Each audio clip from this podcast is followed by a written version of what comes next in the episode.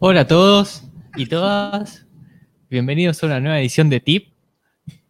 Hoy estamos con Ivi y vamos a estar hablando de realidad aumentada y realidad mixta. Así que, Ivi, muchas gracias por, por sumarte en esta edición. Y como te comenté, voy a pedir que te presentes vos porque lo vas a hacer mejor que yo. Algo me voy a olvidar. Así que te voy a pedir que te presentes, eh, nos cuentes un poquito de vos y eh, tipo pregunta random, que no es tan random porque la vengo haciendo, es que nos cuentes algún fun fact, algo divertido que de, de vos también. si te dije que no te iba a dejar pensarlo. Ivana Etílica, soy, soy Quality Manager, cumplo el rol de Quality Manager en una empresa que se llama 3XM Group, 3XM Group. Ellos eh, proveen servicios para, para Estados Unidos, así que hacemos outsourcing para afuera en lo que es software design. Y aparte soy MVP en la categoría de inteligencia artificial. Así que nombrada recién ahora en febrero, pero bueno, yo vengo eh, metida en la tecnología hace bastante. Eh, fun fact, qué sé yo qué se puede decir de fun fact de mí. No sé, eh, algo divertido o algo raro. Lo que vos quieras contarnos. Lo dejo a tu criterio. A ver, bueno, eh, algo, ah, eh, algo divertido. Tuve la oportunidad de conocer a Steve Ballmer, es algo que, que, que recuerdo eh, bastante. Trato de recordarlo siempre porque no es algo que a todo el mundo le pasa y bueno, digo que es una señal, es razón por la que tengo que seguir. Sé que muchos no lo querían igualmente, pero bueno, ahí estamos. Eh, eso es algo que, que, que, me pasó, tuve la oportunidad de que me pase, así que es, eso es un fun fact, calculo. Buenísimo. Lo escuché decir, developers, developers, developers. eso, eso, es un gran, un gran un fact. Bien. Bueno, eh, dijimos que íbamos a hablar de realidad mixta y aumentada. Eh, sí, señor. Vamos a arrancar hablando de una de las dos, ¿no? Contanos un poquito qué sería la realidad aumentada. Después la comparamos con mixta, pero hablemos un ratito primero de realidad aumentada y, y contanos un poquito para empezar, para los que no saben qué es la realidad aumentada. Bien, la realidad aumentada es, como bien lo dice la palabra, es eh, una, yo, le, yo siempre digo, es como una realidad imaginaria que está puesta sobre nuestra, nuestra realidad como la conocemos hoy. Eh, viene ahí por la Heineken. en, básicamente es eso, es aumentar información a la realidad, pero en forma eh, más digital, más, eh, digamos, no, no, tangible, pero a través de, de diferentes gráficos eh, en forma virtual. Se hace una mezcla de la realidad virtual como 100% ausente de este mundo a lo que conocemos nosotros como nuestro mundo real. Eso sería lo que es la realidad aumentada. Sería, serían cosas como el caso del Pokémon Go. Exactamente, ¿no? exactamente. Cosa, o sea, ese es el, el caso del videojuego ese fue más eh, de entretenimiento, pero ya digamos hoy existen muchas aplicaciones que si vos la pones sobre un cartel de dirección en la calle te traducen un símbolo en, en, en, qué japonés a español o otros idiomas, van leyendo lo que está en tu entorno, hay, parte de inteligencia artificial ahí metida. Así que eh, eso, eso sería un aplicativo de la realidad aumentada. Sí. Buenísimo. Y, en la mayoría de los casos lo vemos mucho en celulares, ¿no? O hay, eh, para realidad aumentada, tenemos algún otro dispositivo en el cual eh, sea, sea, común. Lo voy a la parte común, porque en realidad después, lo, lo, o sea, lo podemos tener por ahí en cualquier, en cualquier lado, ¿no? Pero digo, el, el uso más común que, que se le da. Y sí, el, el, el, más fácil de utilizar algo que ya tenemos son los celulares, o porque vienen con, con, con cámaras y vienen con la posibilidad de, de, incorporarle al Foundation, o las tablets, que también tienen una cámara y que podés utilizarla, digamos, como para, para, para sitios web y demás que, puedan tener realidad aumentada. Pero eh, ya hay en el mercado bastantes devices como lentes que eh, te ayudan a incorporar eh, todas estas visualizaciones en, la realidad. Es más, justo estaba hace rato hablando con un par de amigos de, de, que, de que, salió un video por ahí del, del eyeglass, del famoso anteojo que va a sacar Apple.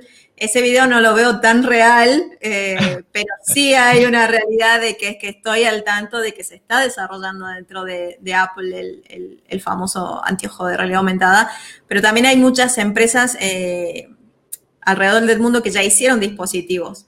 Eh, hay uno que se llama Ureal o algo así, que ya se comercializa y viene con todo lo que es el, kit de desarrollo para trabajar para ese device y es realidad aumentada y no estamos hablando de mixta.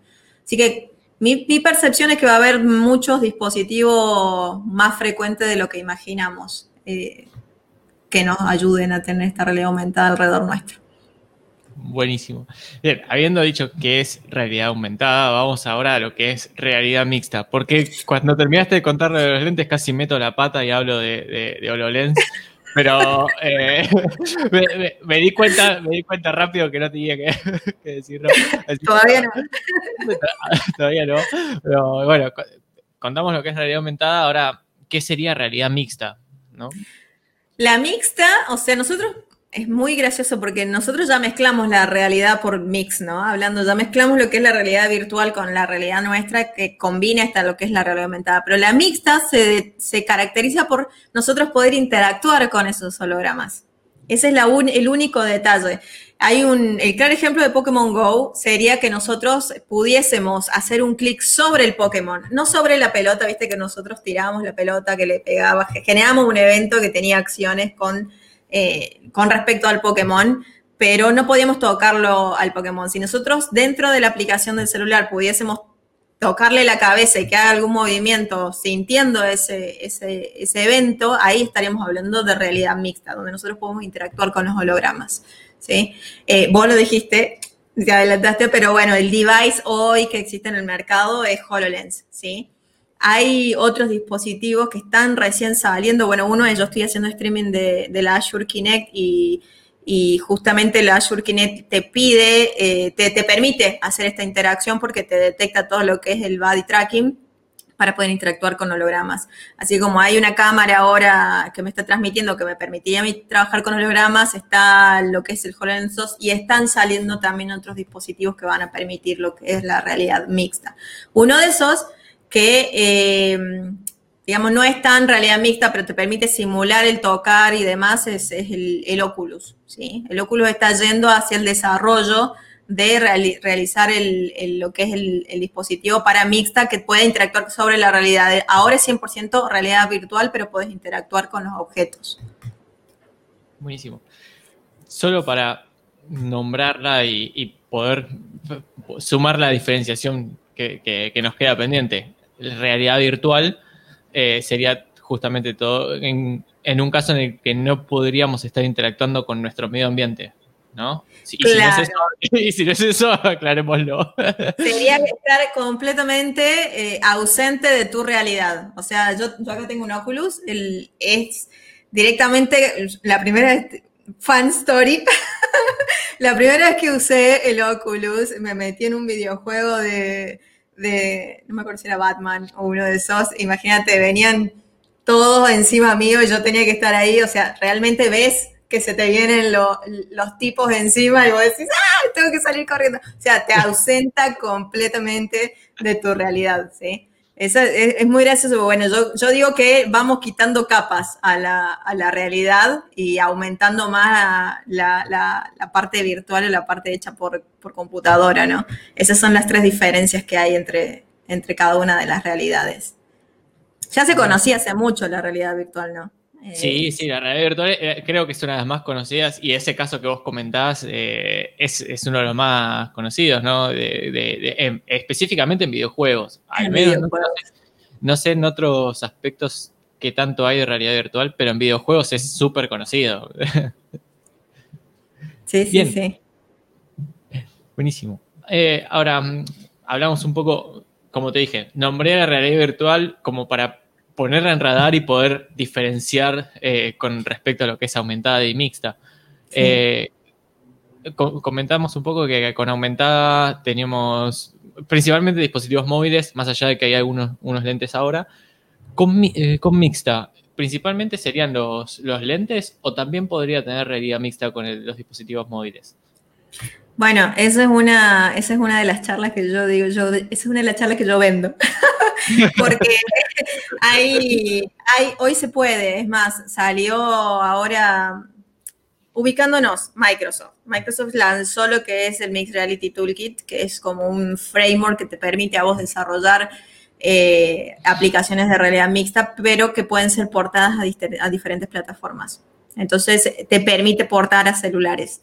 Yo eh, no, cuento con un HoloLens, pero eso no, no, me imposibilita. Yo perfectamente puedo trabajar en un, en un celular Obviamente hay muchas de las cosas que trae el kit que no podemos 100% portarla a un, dispositivo y ahí está donde nosotros tenemos que liberar un poco la imaginación y ver qué puede ser portable y qué no.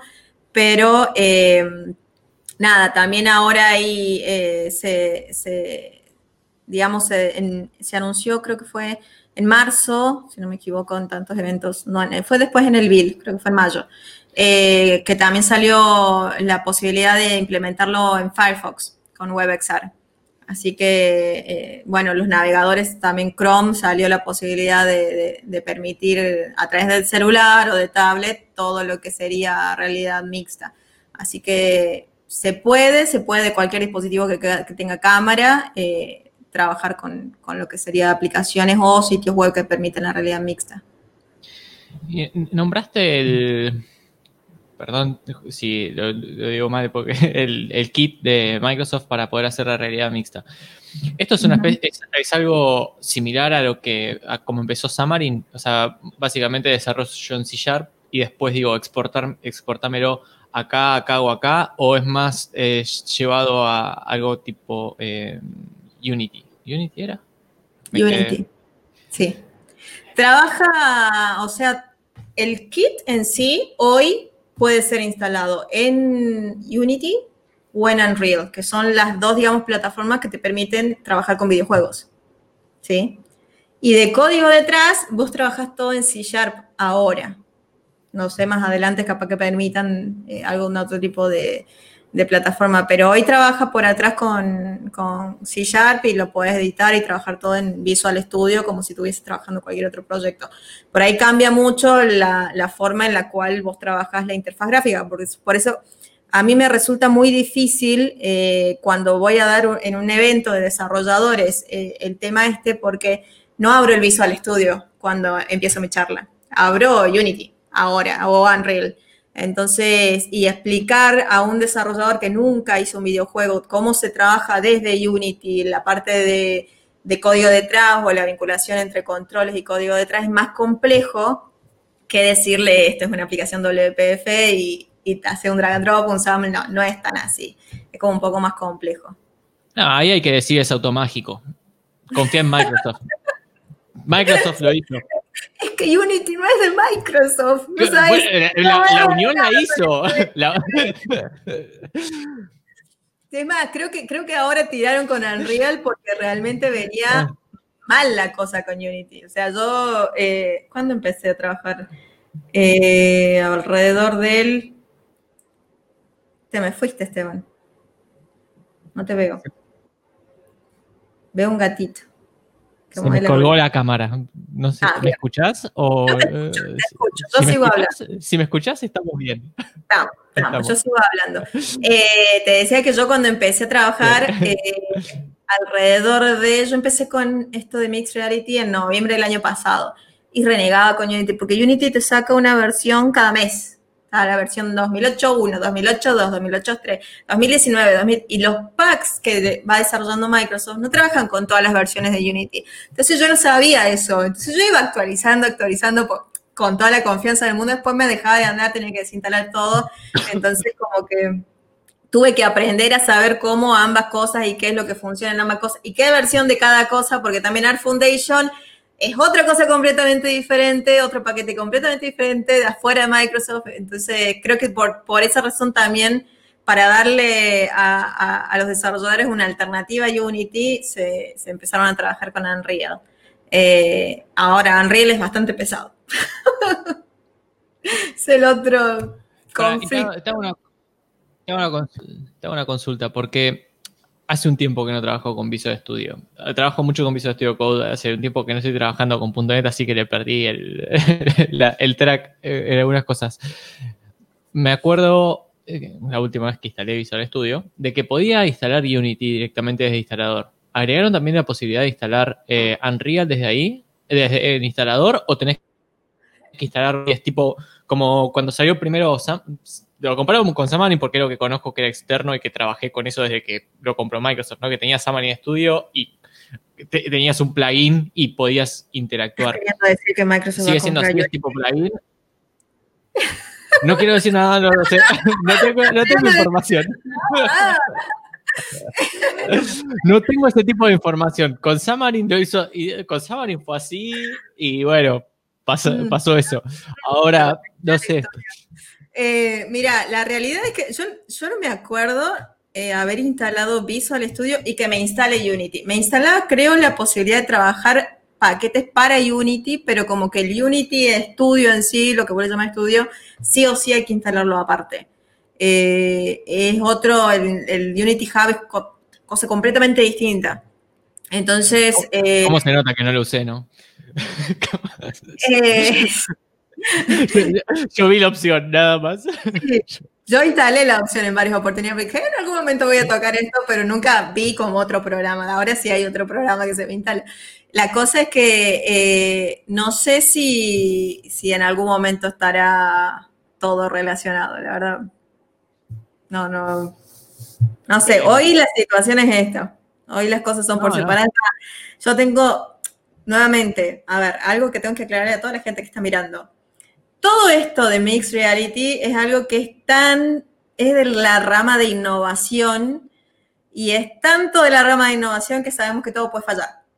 Entonces, eh, como todo lo nuevito que sale, Silverlight, todas las cosas nuevitas que salieron hicieron boom y después... Eh, en el caso este, a mí me pasa muy seguido que si estoy trabajando con ambos entornos, con Visual Studio y Unity a la vez, se me a uno y se me al otro y se me murió todo todavía ahí hay mucho que tienen que trabajar, así que nada, Microsoft yo te amo, pero son cosas que hay que aguantar. Sí, sí, te, entiendo. Estuve ahí. Bien. Em, ahora, comentaste que bueno, no solo comentaste, sino que además vi charlas tuyas en la cual utilizas la cámara de, Microsoft, me olvidé el nombre. Eh, esa, la Kinect. Eh, ¿Sueles trabajar con esa cámara? Para, primero te voy, a, hacer otra pregunta. ¿Estas cosas las usas en tu trabajo también? ¿O son hobbies que te encantan y le das para adelante? Listo, perfecto. Es muy, gracioso porque eh, eh, yo les caigo con estas cosas a mis jefes y mis jefes están como, ¿eso existe? Eh, pero en algún momento les gustó tanto que empecé, yo todo esto, a ver, contemos un poco la historia hacia atrás. Yo antes trabajé para Microsoft. Estuve incluso en Redmond y y tuve una mentora que hasta el día de hoy es la persona, ella es Guadalupe Casuso, que es la persona que por atrás me dice, anda por acá, anda por allá, métete acá. Y, cuando salió la Azure Kinect, digamos, ella eh, había empezado a trabajar y yo le dije, guau, ¿qué es eso? Y bueno, hicimos todo un tramullo para que me llegue a mí la Kinect. Entonces, eh, me puse a trabajar con eso, a hacer un poco de pruebas, a ver cómo trabajar con, con los Cognitive Services y todo eso, pero siempre como hobby. Todo siempre fue como hobby. Eh, y después, bueno, surgió el MVP y, de ahí, digamos, mis jefes ahora eh, empezaron a ver muchas de las cosas que hago como potencia, potencial, digamos, POC, potenciales posibilidades de mostrarle a los clientes. Y bueno, yo obviamente dije, vamos. Eh, ahora, me pagan por lo que me gusta. Todavía no, sí, o sea, no, de hacerlo en mi tiempo, en mi tiempo laboral, que es distinto, pero eh, yo, yo generalmente mi trabajo hago calidad. O sea, soy la mala de la película que va controlando que hagan todo. Pero no, bueno, y con la Kinect empecé a hacer proyectos, eh, proyectos yo sola primero, después, bueno, mi, mi mentora, ella está, ella está ya en, ¿te acuerdas que te había dicho que me llegó un paquete? Sí, llegó. Sí, llegó. ¿Me bancás? Sí, obvio. Para los que están escuchando, hacemos un momento de pausa. Cinco segundos, ahí vengo.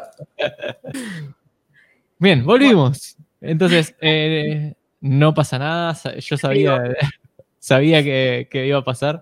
Eh, me, me estabas contando entonces, bueno, para el trabajo, ah, laboralmente no, no estabas. Sí, con Azure Connect empezaste por, por tu mentora. Así que, no, ese era el comentario. Bien, empecé con ella, empecé como a hacer un par de investigaciones, ya está en Microsoft Research y están como todo moviendo eso, ya está años luz. El otro día la escuché hablar en una charla y ella hablaba ya de los autos voladores. bueno, están en investigación en el área de investigación de Microsoft donde vuelan, entonces como que dije, bueno, está bien, yo voy caminando recién. Pero sí, estoy, o sea, hice un par de investigaciones con de pruebas, inclusive con un chico de, Japón, que también tiene una Kinect, y lo que hicimos fue eh, ver la, traslación de, parte de un holograma, porque no tengo varias, tengo una sola Kinect, de parte de un holograma de mi cara a, digamos, a realidad aumentada de él y viceversa, él también para acá. ¿Viste? es como una forma graciosa de decir, ah, estoy en, en Japón al mismo tiempo y en ese momento no había COVID, chicos. Pero digamos que eh, Podíamos... Tenía, su virus digital. Eh, pero bueno, hice, un par de investigaciones y ahora estoy preparando con Bruno Capuano. Bruno Capuano es un MVP de inteligencia artificial que está, es argentino pero vive en Canadá. Y, nada, con él estamos viendo la implementación de eh, inteligencia artificial, eh, ver la forma de portar lo que es el reconocimiento de objetos no tan solo en un proyecto con Azure Kinect, sino que ese mismo proyecto también sea portable a HoloLens 2. Entonces, tengo la bandera argentina por eso acá, porque parte, les voy a spoilear un poco, parte de la demo que estamos preparando para, el Global XR, que va a ser el 6 de agosto, eh, es que él va a mostrar allá una bandera de Canadá y le va a aparecer un holograma de un alce eh, con el HoloLens y con el mismo, digamos, tratando de que sea el mismo código, yo voy a mostrar la bandera argentina y voy a hacer que aparezca el obelisco acá la idea es hacer ese tipo de, de, juego como reconocimiento de objetos de la bandera en cada uno y de paso mostrar las banderas de ambos países. Eh, pero bueno, estamos ahí jugando con eso un poco, aparte de otras cosas que también estoy haciendo research. Así que sí, estoy haciendo cosas con la Kinect, aparte de usarla como cámara porque tiene muy buena calidad. Eh, sí, eh, estoy haciendo un par de, de investigaciones, pero Microsoft lanzó este dispositivo el año pasado, lo anunció en enero del año pasado y lo puso a disponibilidad del público en julio, solamente en dos o tres países, Estados Unidos y en Europa. Y recién salió a la venta ahora hace como dos meses eh, a nivel mundial como para hacer ship. Eh, así que no es que todavía... A mí me tocó traer uno de Estados Unidos en, noviembre, creo que fue. después de mi charla, admití lo que fue después. Eh, más o menos, eh, no sé si no fue por esa fecha. No fue para mí, fue para la empresa, pero más o menos por ahí anduvo la fecha. ¿Están haciendo algo? No sé, yo no. yo no. Eh, en, el proyecto en el que estoy no me tocó. Sé que algo hicieron y estuvieron investigando, pero no, no te puedo decir si están haciendo algo actualmente o no. Tema en día y se llama eso. Pero bueno. Ah, no, mentira. Voy, a averiguar. Eh, sí, o sea, acá en Argentina no hay muchas empresas que estén investigando eh, ahora con la Kinect, por eso me sorprendí. Pero eh, nada, como te digo, hay muy pocas, entonces como que, igual que los HoloLens, vos viste, no se, no se encontraban, no se vendían, recién ahora después del build como que explotó un poco más la venta. Creo que con todo lo del COVID están poniendo mucha más inversión en esto, por un tema de que, de que ya no se puede estar, digamos, físicamente, al menos en el futuro próximo, en otro lugar, ni viajar, ni nada. Entonces, es más, hay un lindo proyecto que sacaron ellos el código en el build de cómo generar con la pantalla verde, mover tu holograma a cualquier otro tipo de escenario, como para dar presentaciones y eso está bueno. Así que, nada. Ahí. Me, dejaste, ahí eh, con el tema de los hologramas y, y el muchacho de Japón. Tipo, es tipo la película, las películas. no me enamore de él, si, pregunta. voy a ver tipo Star Wars de que sale el holograma de un cuadradito, ¿no? Pero ese, ese tipo de, cosas era la, idea del proyecto. Claro. Exactamente, yo me, o sea, él me veía a mí en, en un holograma, o sea, es más, yo lo acá lo volví a hacer con, con un amigo mío, la cómo me veía él era a través de una aplicación en un celular hecha en Xamarin. O sea, lo que el, la aplicación. la aplicación, bueno, bueno, tipo, eh, él me veía con el celular y la, la, digamos, lo que a mí, lo que le daba él la posibilidad de verme en capas en el celular como un holograma era la, la cámara que me filma en profundidad. Entonces directamente vos vas como enviando la profundidad de la imagen, no una imagen derecha, ¿viste? Entonces eh, fue esa la idea y sí, yo, digamos, apareció mi cuerpo mitad para arriba en el escritorio de él, que por ahí anda el videito en internet, eh, y él también, él sale cuerpo entero porque tiene tres Kinect. Pero bueno. Hay más bueno. eh, Pero... Esto, eh, hiciste un comentario que, me pareció interesante por mencionar, es, uh, eh, estamos hablando de la Kinect y, y todos estos temas, si bien comentaste del tema de profundidad, pero ¿cuál sería contarnos un poco cuál es la diferencia entre usar la Kinect versus cualquier eh, versus una cámara normal para, estos temas de realidad aumentada y mixta? Porque en realidad sirve para dos cosas. Ya, eh, ahora, ahora que sabemos cuál es la diferencia entre aumentada y mixta, entre las dos interviene la realidad por detrás. Sí, bueno, mira, yo antes de comprarla a la cámara, eh, me averigüé si es que no había otra posibilidad de trabajar con, imágenes en profundidad y demás. Hay, hay una de Intel, hay un par más creo que rondan alrededor de los mismos precios, te sale 400 dólares. Y digamos que el beneficio de esta, de, de, cualquier cámara de profundidad versus cualquier cámara normal, obviamente es el hecho de que te, te calcula o tiene la posibilidad de ver la distancia desde el, desde el dispositivo hasta cada píxel que conforman la imagen. ¿sí? Entonces puede ir armando en tres dimensiones lo que va viendo, analizando en un plano que vos la pongas hasta incluso en, el nivel de habitación, no es que solamente de una persona, sino que puede detectar todo mi entorno, puede interpretar mi entorno. Eh, pero la diferencia de la Kinect con todas estas otras cámaras es que la Kinect tiene también lo que es la cámara infrarroja, tiene siete micrófonos que generan todo lo que es el, área de sonido espacial. Tiene giroscopio, que eso es algo que no tiene casi ninguna otra cámara, que vos la pones, la podés poner en la posición que le pongas y te ayuda bastante eh, a saber cómo está ubicada y demás eh, para poder sacar la información que vos necesitas. Eh, y lo otro es que Microsoft hizo todas las librerías necesarias para que directamente se conecte a los servicios cognitivos de la nube por eso le llaman que eh, es Azure Kinect, Azure Kinect. No es una Kinect como las anteriores, sino que está conectada a la nube. O sea, tenés la posibilidad de, con, como yo lo mostré en la demo esa en la Biopen, con 20 líneas de código, una cosa así, ya conectarte directamente al Cognitive Service y empezar a consumir la detección de objetos, por ejemplo. en ese caso yo hice el Face Recognition. Em, eh, con esto de que esté conectada a la nube, tengo que configurar en la Kinect mi cuenta y demás para que utilice esos servicios? ¿O cómo, cómo es el tema de, la comunicación con los servicios?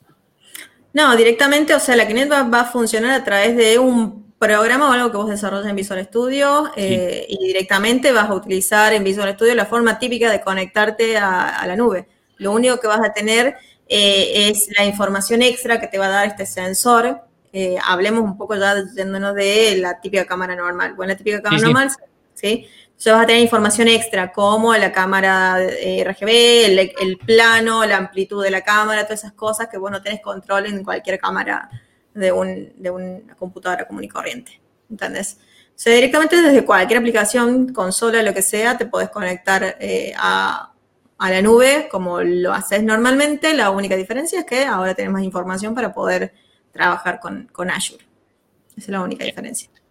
Sí, no tenés que estar teniendo cosas por fuera para poder mandar la misma información, sino es todo en un solo lugar. Exacto. Y, preparado, y preparado de la forma que Azure lo está esperando. Es como, mandame esta información de la foto. Bueno, aquí está. Claro, es todo en 10 pasos, ¿viste? como lo hace Microsoft. Bien así rápido y eh, sin dar vueltas.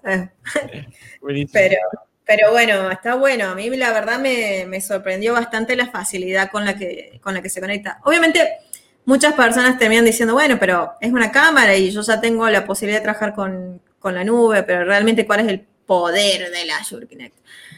Eh, y la realidad es esto, el tema de, poder tener la posibilidad de trabajar con profundidad en las cosas. Vos imaginate en las fábricas, eh, estamos hablando de, un motor en el cual vos tenés que saber en qué distancia va el, tornillo de la máquina tal, eh, todas esas cosas que con una máquina común y corriente es medio imposible obtener esa información. ¿Viste? Sí.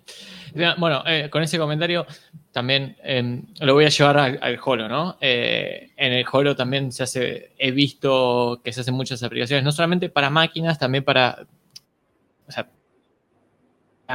entrenamiento, para entrenamiento de, medicina, para no tener que estar operando a una persona, sino teniendo la, ¿cómo se dice? El holograma de, a partir del Holo y poder realizar con tus movimientos vas haciendo las operaciones. Eh, ¿Pudiste ver algo de eso?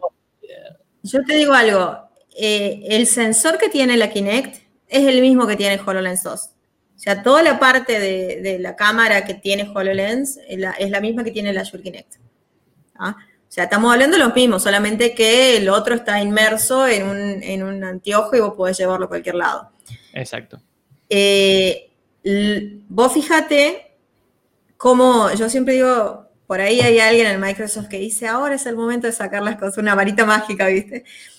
Vos fíjate cómo ahora, eh, esto es un caso real que, se, se, implementó en Europa. Para, todo, para las explicaciones de, eh, correcta de cómo es el uso del kit para detección del COVID, acabo de detectar COVID del celular, eh, empezaron a hacer la transmisión de conocimientos utilizando HoloLens. ¿Por qué? Porque no necesitas tocar nada para poder hacer una demostración. Entonces hay menos chances de que vayas a algún lugar y realmente por el agarrar un kit o lo que sea te, termines contagiando. ¿Entendés? Entonces, eh, la posibilidad de, utilizar un dispositivo que no te, no te requiera tocar algo físico, imagínate ahora lo bien que serviría para muchísimas tareas que están haciendo en las fábricas todavía. Eh, o sea, poder hacer, trabajar con un holograma y que la información de lo que yo estoy haciendo con el holograma ejecute realmente una máquina por otro lado, estaría evitando muchísima enfermedad ahora de gente que se está contagiando sin querer. No solamente eso, lo voy a, lo voy a llevar un poco más allá. Vos hablaste de las fábricas también. Eh, ¿Evitas accidentes?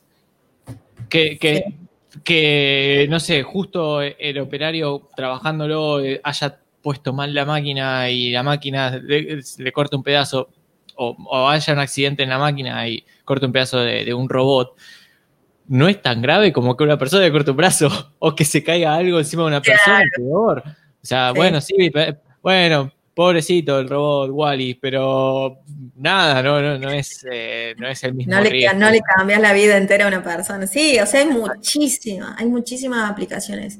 Eh, uno de los ejemplos que a mí me gustó muchísimo, eh, yo soy de Salta. Eh, y en Salta por ahí hay eh, mucha gente en el campo, con, máquinas en el campo que trabajan y producen. Y cuando una máquina se les rompe o lo que sea, no tan solo tienen que esperar a que alguien viaje de Buenos Aires, si es que no está en Salta la persona que tenga el conocimiento para arreglar la máquina, sino que tienen que esperar todo eso. Y todo ese tiempo que tarda la persona en llegar, de ver si necesita un repuesto hasta que llegue el repuesto a Salta y demás, es tiempo perdido, es tiempo de producción perdido.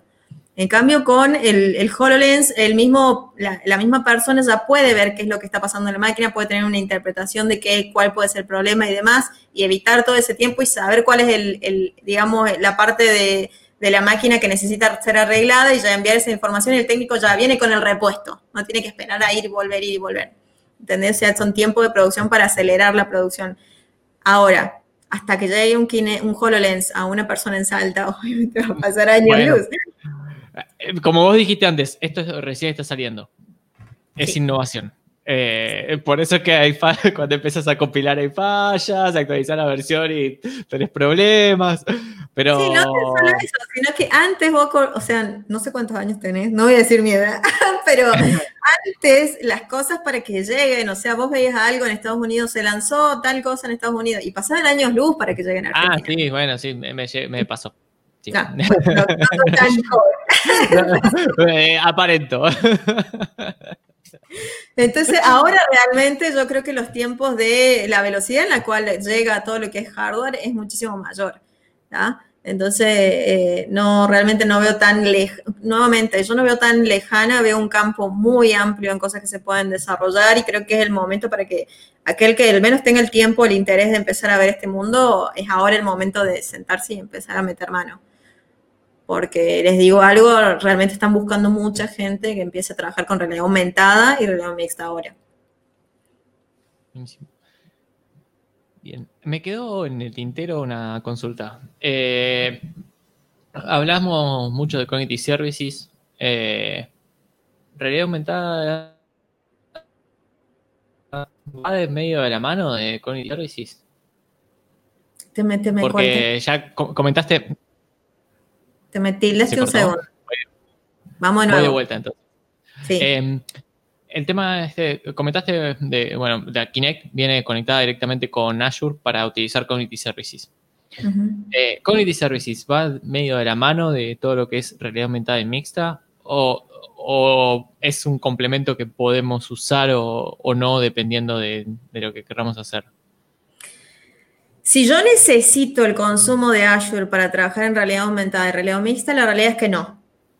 No, no, eh, no, no, no, no, apunto más tanto a, ese tema, sino apunto a decir, che, eh, todo lo que es Community Services sirve mucho para, para, para realidad aumentada mixta o, es solo un complemento que puedo utilizar si quiero hacerlo.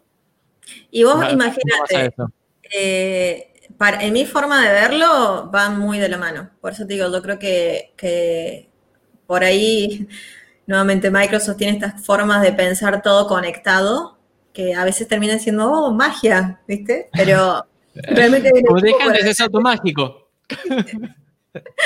Realmente hay un equipo por atrás que se sienta y dice, che, ¿vos qué estás haciendo en tu producto? Ah, porque con el mío podemos vincularlo, o sea, realmente hay, eh, lo digo por experiencia, pero mira, hay algo dentro de Azure que se llama Azure Spatial Anchors, que, eh, en, digamos, en Pokémon Go vos lo veías porque vos fíjate que en el juego te ubicaban un Pokémon en distintas áreas del mundo. Eh, de la misma forma, Azure te ubica eh, espacialmente hologramas en donde vos necesites ubicarlo a través de Azure Spatial Anchors. Entonces, vos que sos ponerle una persona que tiene un negocio y de repente querés poner una flecha gigante hacia en el cielo, de acá estamos nosotros, eh, esa flecha puede estar ubicada por un Azure Spatial Anchor, que yo cuando vaya buscando con mi celular, bueno, ¿qué Spatial Anchors hay en esta cuadra? Me aparezca la flecha, ¿entendés? Eh, ahí está conectado a la nube de por sí, por una opción. Por otro lado, eh, lo que es en realidad aumentada, en algún momento se utilizó, yo, hice un test en, en Buforia, no sé si lo conoces, para poder, ¿no? Bueno, es un, como un, kit también que te ayuda a, trabajar con realidad aumentada. Y lo que yo tenía que subirle era, por ejemplo, eh, bueno, esta es una tarjeta. Vos detectás esta tarjeta, entonces cuando yo con el celular me acercaba a, una tarjeta que tenía el mismo diseño, me dibujaba un holograma encima. Hay otros que también son, lo hacen con QRs, hay otro con, eh, etcétera. Pero necesitas subirle previamente la información, a, digamos, a la aplicación. En el caso de eh, el uso de Cognitive Services, imagínate si vos puedes decir como marca, Arcor, ponele. No hay chivo, chicos, no me están pagando, pero ponele Arcor. No, lo voy a tener que contactar y decir, che, saliste en tip. No, ponele Arcor dice, bueno, cada vez que una persona acerque la aplicación de Arcor a un bonobón, le va a salir eh, para Pascuas, que sé yo, un conejo caminando del bonobón. Entonces vos, digamos, realmente eh, vas a ir y vas a ir por la calle o lo que sea y vas a ir leyendo la imagen a tu alrededor y detectando objetos, detectando marcas, detectando tu entorno a través de los servicios cognitivos y ubicando hologramas, ubicando información a partir de eso. ¿Entendés? Entonces creo que sí o sí está vinculado que se pueden hacer cosas sin, se pueden, pero creo que el potencial, eh, en algún momento Alex Kipman, que es el creador de HoloLens, el visionario de HoloLens y de Azure Kinect, eh, él dice que el poder realmente de, toda esta área de innovación está en, el, en la vinculación entre, entre Azure Kinect, HoloLens 2 y los servicios cognitivos. O sea, como que ahí está todo lo que ellos están visionando. Así que mi forma de verlo. Está todo unido. Eh, bien, para un tema que me acabo de dar cuenta, hablamos de, de, Community Services y dimos por sentado que todos saben qué es Community Services. Eh, porque lo, dimos por sentado porque evidentemente los dos lo utilizamos, así que sabemos qué es. Pero para los que nos están escuchando y no saben qué es Community Services, ¿qué, es Community Services y qué nos provee? O sea, ¿qué, qué ventaja nos da? Porque Community Services no se usa solo, o sea, si bien va de la mano, no se usa solo para. eh, Son muchísimas eh, APIs que están disponibles para procesamiento de, distintos, o sea, que te ayudan a procesar desde ver, eh, hablar, eh, escuchar, escribir, te ayudan a interpretar la realidad con servicios de inteligencia artificial. Esa es mi forma de, describirlo, básicamente. Eh, tenés los servicios cognitivos, es básicamente lo que involucra todo este paquete que tenés de visión, de habla, de traducciones y hay así una rama importante. Eh, y ponerle servicios cognitivos de, visión, tenés todo lo que es detección de objetos, detección de rostros, detección de emociones en los rostros, detección de marcas, si hay marcas en tu entorno, o sea, toda la imagen que vos mandás a, Azure se hace un procesamiento arriba y te devuelve quién está en la imagen que vos estás enviando. En el caso de visión, en el caso de habla, de speak, speech, speech. En el caso de speech, eh, te permite la, opción de convertir lo que yo hablo en texto, de traducirlo a otro idioma, de no sé, infinitas, hasta incluso la posibilidad de que algo escrito se hable eh, con una voz artificial. Puedo seguir y seguir. Eh, pero básicamente son APIs que están disponibles en Azure para que los desarrolladores puedan eh, implementar inteligencia artificial muy rápidamente en sus desarrollos. ¿Sí? y, otra cosa para destacar es que es gratis. Eh, la versión, por lo menos para desarrollo. O sea, no necesitas poner la tarjeta y pagar. Eh, no me acuerdo para, desarrollar y jugar un ratito, tenés, podés jugar gratis. O sea, no, es ahora cuando vas a productivo, listo.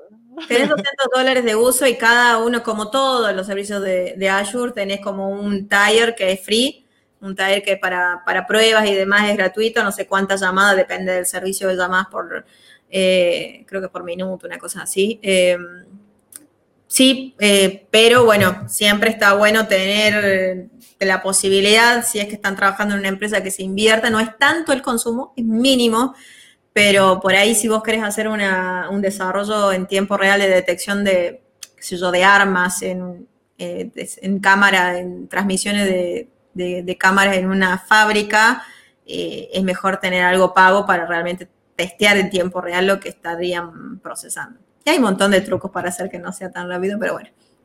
Otra eh, Sí, exactamente. No, eh, bueno, un, caso de éxito que tiene Community Services que siempre recuerdo es eh, Face Login. Es detección de cara para, login. que, entonces, también, o sea, no, necesariamente por ahí de, hacer detección directa, sino, nada, me quiero loguear bueno, con, el servicio este te estás logueando con detección de rostro. Eh, sí, pero hay un montón. Eh, también la, Shell estuvo, armó con Cognitive Service la detección de cigarrillos o de algo que sea inflamable en las estaciones de servicio, por ejemplo. Uber también hizo la detección de rostros para, para corroborar de que la persona que está en el auto sea la persona que, que es dueña del auto y no sea otra persona y no te subas a un auto. O sea, hay un montón de aplicaciones que ese es el caso de Face Login que me acuerdo porque además era mobile y dije, quiero, quiero, lo quiero hacer, lo, quiero reproducir, pero después no lo hice. Eh, esas ideas locas. Me pasó con la del cigarrillo a mí. yo, mi viejo es ingeniero de seguridad y cuando le conté dijo, ¡Uy, qué bueno! Y dije, sí, bueno, algún día te lo haré, papá. no, lo que sí hice fue con el, el barbijo. Eso sí hice. Eh, hice una demo para la empresa con la detección de barbijos y eso. Estuvo divertidazo. Pero fíjate, tuve que cargar para enseñar, entrenar un modelo con todos los 20.000 tipos de barbijo que puedan haber. Eso estuvo muy bueno.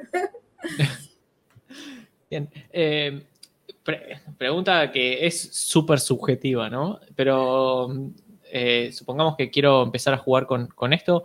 Eh, así, tipo hobby en mi tiempo libre. Más o menos.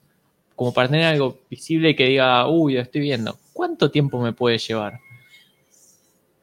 Que depende de lo que quieras hacer.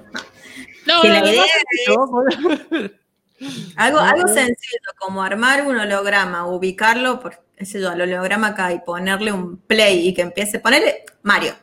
Me un holograma de Mario Bros, lo pongo al holograma encima de la mesa, aprieto un botón que diga jump y que Mario empiece a hacer tin, tin, tin, eso no te toma más de conocer cómo instalar las tools y demás, eso es lo que más tiempo te puede tomar, pero la aplicación, armarla, no te toma más de medio día, un día como mucho.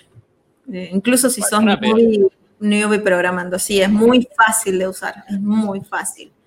Ah, hace un rato contaste que eh, en por alguna demo mostrás que con 20 líneas de código ya tenés andando distintas cosas. O sea, 20, 20 líneas de código, eh, más, más allá de problema más, problema menos, librería más, librería menos, eh, son 20 líneas de código. Eh, o sea que, sí. bien, eso es bueno. Sí, sí, sí. Sí, sí, bueno, ya con eso te robé un tip. Bien. bueno. y para, para ir cerrando, ya que te robé uno, te voy a robar otro. Así que, para ir cerrando, te, voy a, como, como vengo pidiendo últimamente, te pido que nos dejes algún tip de, eh, no, no en, por ahí en tiempos de desarrollo como te conté recién, sino eh, si yo quiero empezar, ¿qué, ¿a dónde me conviene ir? ¿Qué me conviene buscar? Ya comentamos un poco de que, bueno, Visual Studio con, con Unity van bastante la mano como para poder empezar a, desarrollar, eh, pero, no sé, ¿hay algún curso, algún tutorial, algún algo que venga ya eh, que me sirva? O si, hay, o si tenés algún otro tip que me digas, no, mira, ¿querés arrancar, venir por este lado? Bienvenido, yo te, doy, te doy letra. Mira, a ver, la realidad. La realidad es que documentación no hay mucha. Eh, la poca que hay es en inglés.